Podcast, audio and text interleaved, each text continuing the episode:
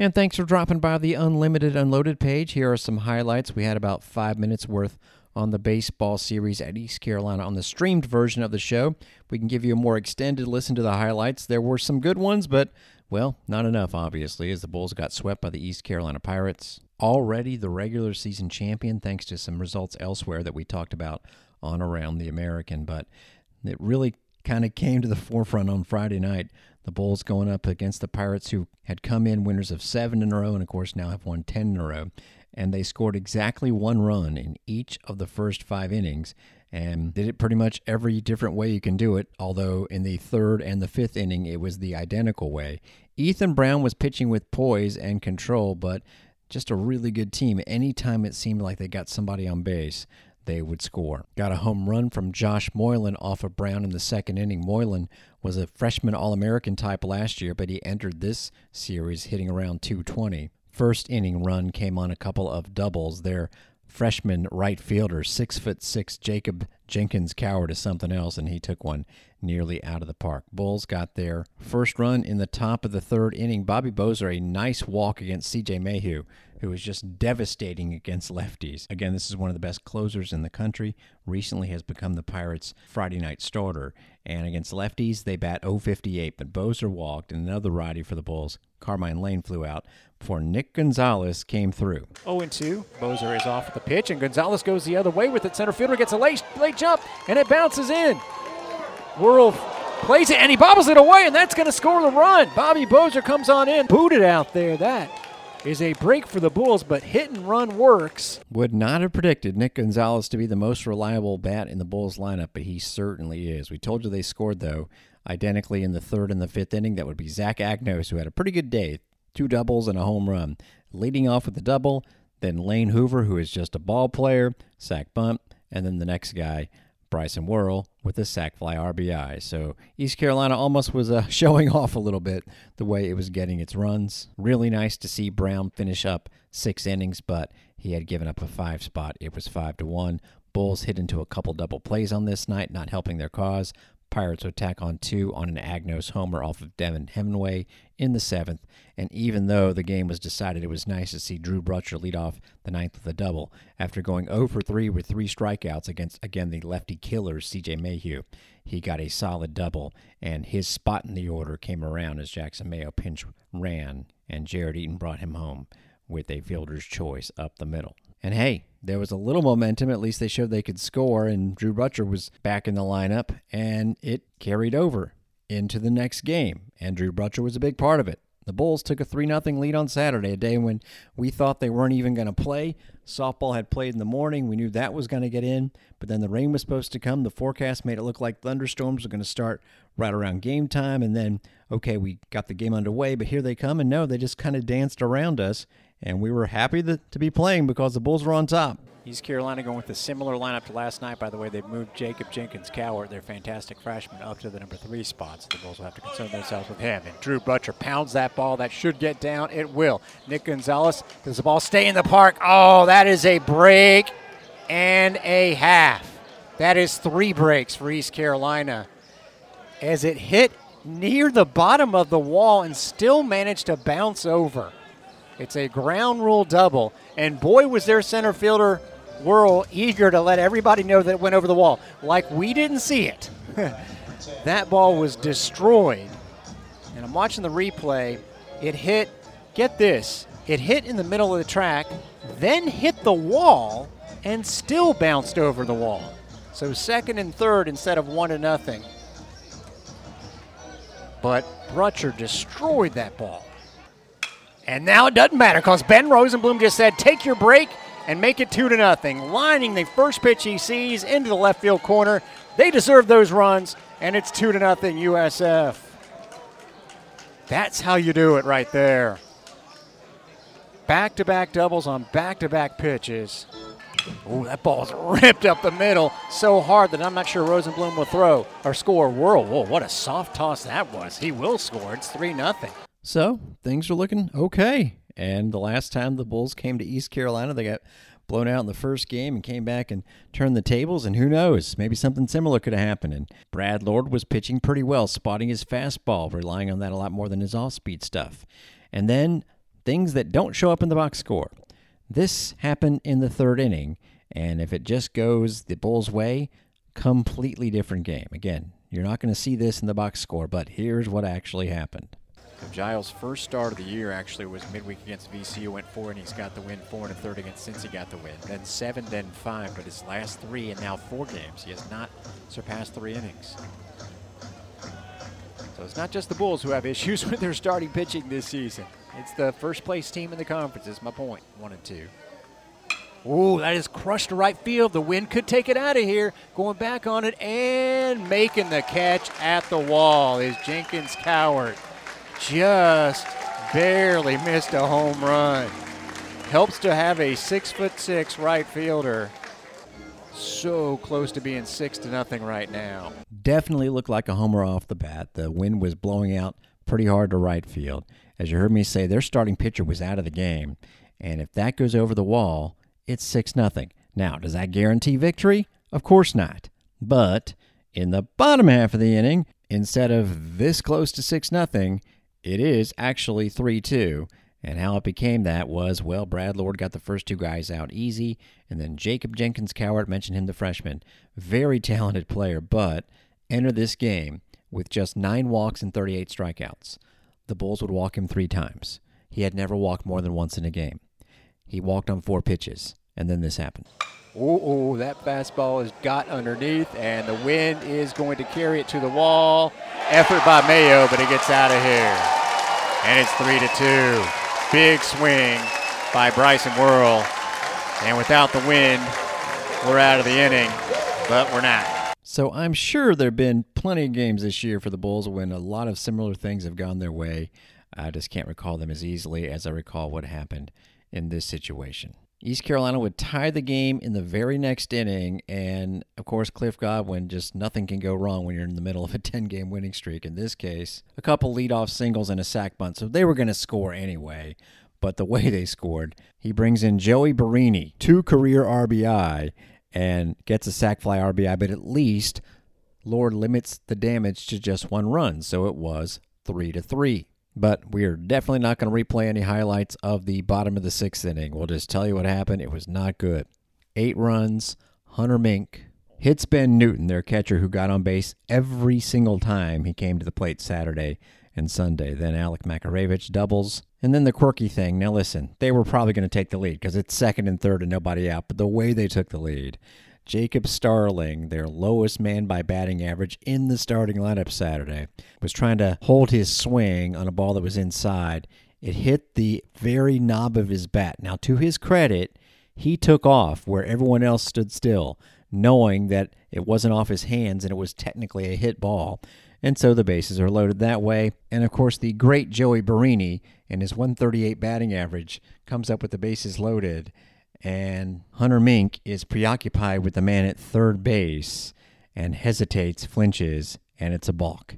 Yep, that's how they took the lead. And then Barini, again, who had two RBI on his career coming in in two years, smacks a two run single, and we'll just tell you it went on from there. Choppers over people's heads, other way hits against the shift.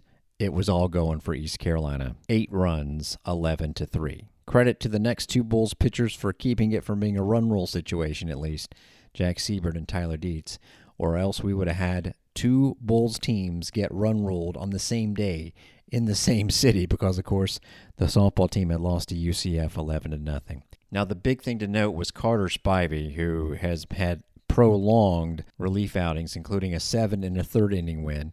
Went three innings, would have went more, but for the eight run six and that was on the heels of Garrett Saylor, whose numbers are crazy, going three on Friday. So the Pirates have multiple guys who can go multiple innings at the back end of games, and it happened again on Sunday in a game that the Bulls lost six to two. But this was a very misleading final score. If you were listening on Saturday till the bitter end, I give you credit. I said that I thought the Bulls would go with Orion Kerkering because he didn't have to pitch over the weekend, but they went with Tanner Mink, and he did such a great job that when he was pulled in the fourth inning, the East Carolina fans applauded. It wasn't some you know, standing ovation or anything like that, but they recognized that he was a you know a Sunday starter that wasn't expected to go deep. That really displayed a lot of great pitches, especially, you know, the day after his twin brothers struggled. It was great to see Tanner, you know, uphold the, the Mink family there. And yes, he gave up a run, or actually, in relief of him, gave up a run, Nolan Hootie, on a double by Josh Moylan. But Mink certainly did his job. However, on the other side, Jake Hunter, a freshman, was doing his job to the tune of a no hitter. He was only supposed to go four innings, but ended up, well, with a no hitter. So he was still pitching in the sixth when the Bulls finally got to him. Joaquin Moncay was hit by a pitch. Then Jackson Mayo ripped a single to left field, and that was it for Hunter. Zach Agnos, who is a great leadoff hitter, but also has pitched plenty to the tune of a below three ERA, comes in and had the job done. But alas, some things happened in the Bulls' favor here. So if this is a fastball, take a hack and at least get a run on the board. It is, and it's up the middle. Could be two. Oh, it's booted by the second baseman. I didn't think that was possible, and the Bulls score. That is a shocker. Again, that was a double play ball. All the things that have gone right for the Pirates this weekend, that just had the feel of another one. And Jacob Starling absolutely boots it. Wow. He's made some spectacular plays, but that was an easy play that he couldn't make. Swung on a miss, and that was a hit and run, and it didn't work out. They nab Mayo at third base. And Ben Newton is a really good catcher, so that was that was the easy part. Gonzalez drills it. This should put the score tied. Well, it should put the Bulls ahead, but we'll take a tie score. Nick Gonzalez with an RBI double, and we are tied. I mean, that was into the left central gap, no doubt about it. And it is a 2 2 ball game. So the air 100% hurts the Pirates. And it's a ball game, obviously tied up. But as I put out on Twitter, it just seems like East Carolina doesn't care. They're going to execute, and sure enough, Ben Newton doubles a ground rule double to start off the sixth inning. And then a sacrifice bunt becomes a go ahead play because it was mishandled by Hootie. Listen, it was a perfect sacrifice bunt. Should have been man on third and one out. You just know they were going to score no matter what. They scored on that play, and actually, it was good to keep it to a one run inning thanks to this. So nobody out. Nolan Hootie facing Alec Makarewicz, who's just squaring the bunt, pulls the bat back, lines it, and whoa, that was almost. Oh, what a great play! It is a double play. For once, the Pirates annoyingly perfect offensive approach bites them. because the base runner, I'm sorry, the batter, Makarewicz, was taking it the other way, and the base runner was off and got picked off second thanks to Ben Rosenblum. So, positive development there. And so that keeps it a one run game. And then get this Ben Terwilliger, long name, comes into the game, so they put Zach Agnos back at shortstop. Drew Brutcher walks on a three and two count. And by the way, they were very careful with Drew Brutcher. Big time respect. Then a terrible bunt by Ben Rosenblum makes it one out, popped it up right to the pitcher. And then Sonny Rayo strikes out. However, Jarrett Eaton lines a single. Wild pitch. Let's give you the last contact of the top of the seventh on a three and one pitch with the go ahead run at second base, as well as the second pitch of the eighth inning. Again, both cases, it's a 3 2 game. Three and one. Be selective here if you're Joaquin. Drilled and going right to Jacobs Cowart. Man, oh man, did he square up that ball. So they were not fooled by Mr. Terwilliger, but Moncay lines out. And East Carolina stays ahead 3 to 2. 0 1 to Jackson Mayo. Fouls the first pitch off, hits that one pretty deep to left field, going back on it and watching it. Oh, got at the wall. Watching it into his glove for an amazing catch. Just an amazing catch. Would not have been a home run, but an amazing catch. Sacrificing his body, Lane Hoover. You're going to hear the fans not booing, saying Hoover.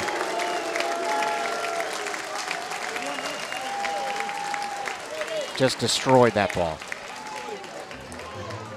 Unbelievable catch. So, yeah. And then, bottom of the eighth happens. Joey Vellini's pitching well, strikes out the very tough lefty Jenkins Cowart, gets a ground out, and then we just played you a couple balls that were absolutely ripped. One that looked for sure headed to the wall that would have had the tying run with nobody out on in the eighth inning, and on a ball that made it, oh, I don't know, 10 feet away from home plate. East Carolina is on its way to a three run inning. Yep, it was that kind of weekend. Two and two. Chopper, and it's going to take, a decent hop for Verlini, and oh man, you got to make that play for Sonny Rayo.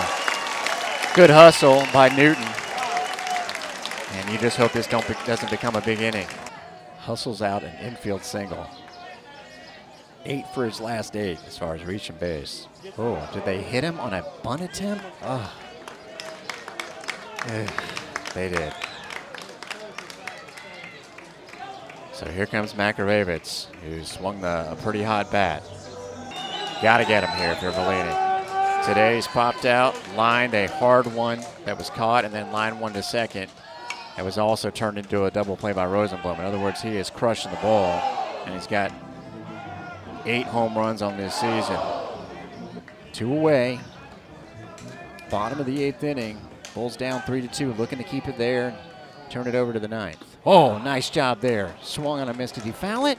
Oh man, just barely. So we're looking at a play that could have been made for the final out. An absolutely unnecessary hit batter to a guy who's the worst in their lineup today as far as batting average goes. And now what looked like a swing and a miss on a curveball, but he just got a piece of it. Only a 230 hitter with runners in scoring position, but just the way it's going, you don't get a good feeling here. Hope I'm wrong. And that ball was destroyed. You knew it was coming. Out of here. Just knew it was coming. Just knew it was coming.